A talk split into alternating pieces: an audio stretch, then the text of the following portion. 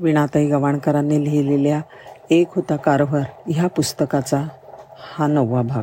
हे पुस्तक राजहंस प्रकाशनने प्रकाशित केलं. टस्के गीत संगीत होतं. शाळेचे विद्यार्थी प्रार्थना मंदिरात जमत आणि आपल्या गोड मधुर आवाजाने सारा परिसर भारून टाकत. डॉक्टर कारभार ही संध्याकाळ कधीच चुकवत नसत. संगीत त्यांना भूतकाळात नाही आणि ते गाणं त्यांच्या एकाकी आयुष्याला उभारी आणत असे. एकदा त्यांची नजर वसतिगृहातल्या पियानोवर गेली. ते त्या पियानोपाशी गेले. त्या स्वरपट्ट्यांवरनं त्यांची बोटं फिरवू लागले.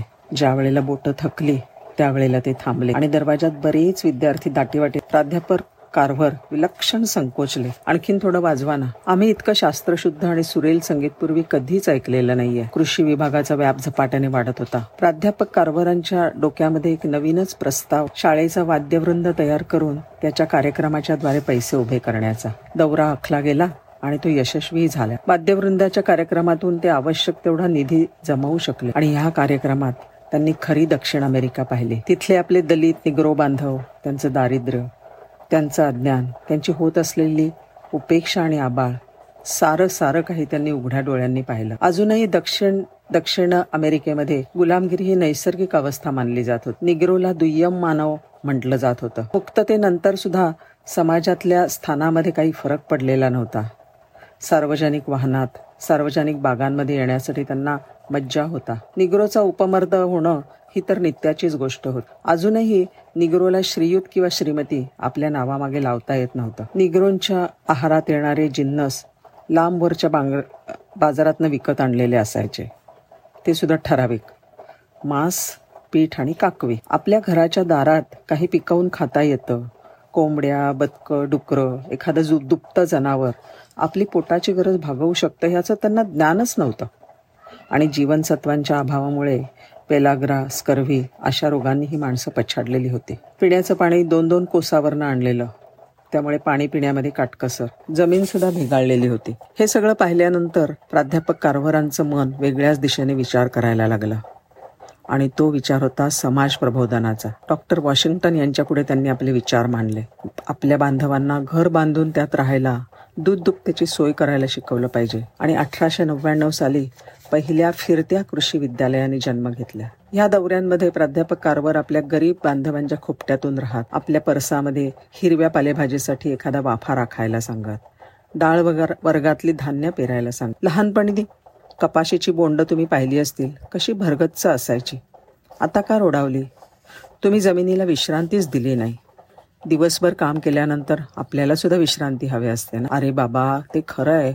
पण जमिनीला अशी विश्रांती देत बसलो तर आमच्या कच्च्या बच्च्यांनी काय खावं? माती? माती कशाला? हे घ्या मी रताळाचं बियाणं देतो.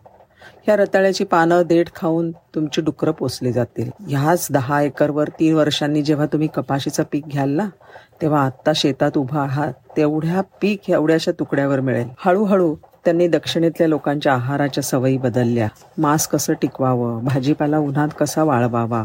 त्याची कशी बेगमी करावी? हे ते सांगत असत. नवनव्या पाककृती बनवून ते दक्षिणेमध्ये असलेल्या लोकांच्या जेवणामध्ये विविधता त्यांनी आणली. एवढंच नाही तर कपडे कसे धुवावे? शरीराची स्वच्छता कशी राखावी?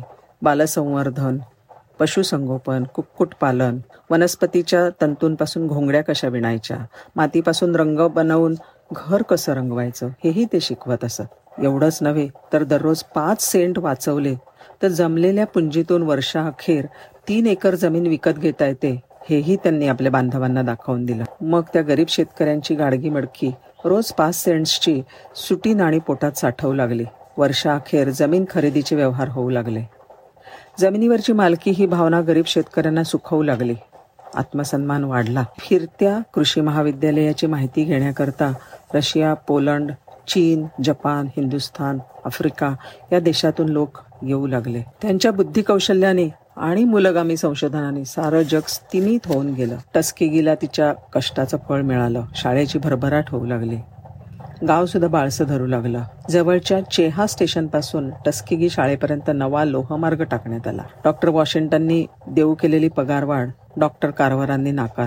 चार भिंतीबाहेरच ज्याचा संसार त्याला काय हवं असणार? या देशाने जन्माला घातलेल्या काही पुरुषोत्तमांपैकी श्री कारभार हे एक आहेत. आपला अभ्यासक्रम संपवून बाहेर पडणाऱ्या विद्यार्थ्यांना डॉक्टर वॉशिंग्टन नेहमी उपदेश करत असत.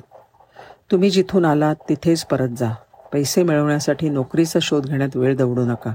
पैसा न मिळाला तर विनावेतन काम करा पण कामाची संधी सोडू नका. नमस्कार.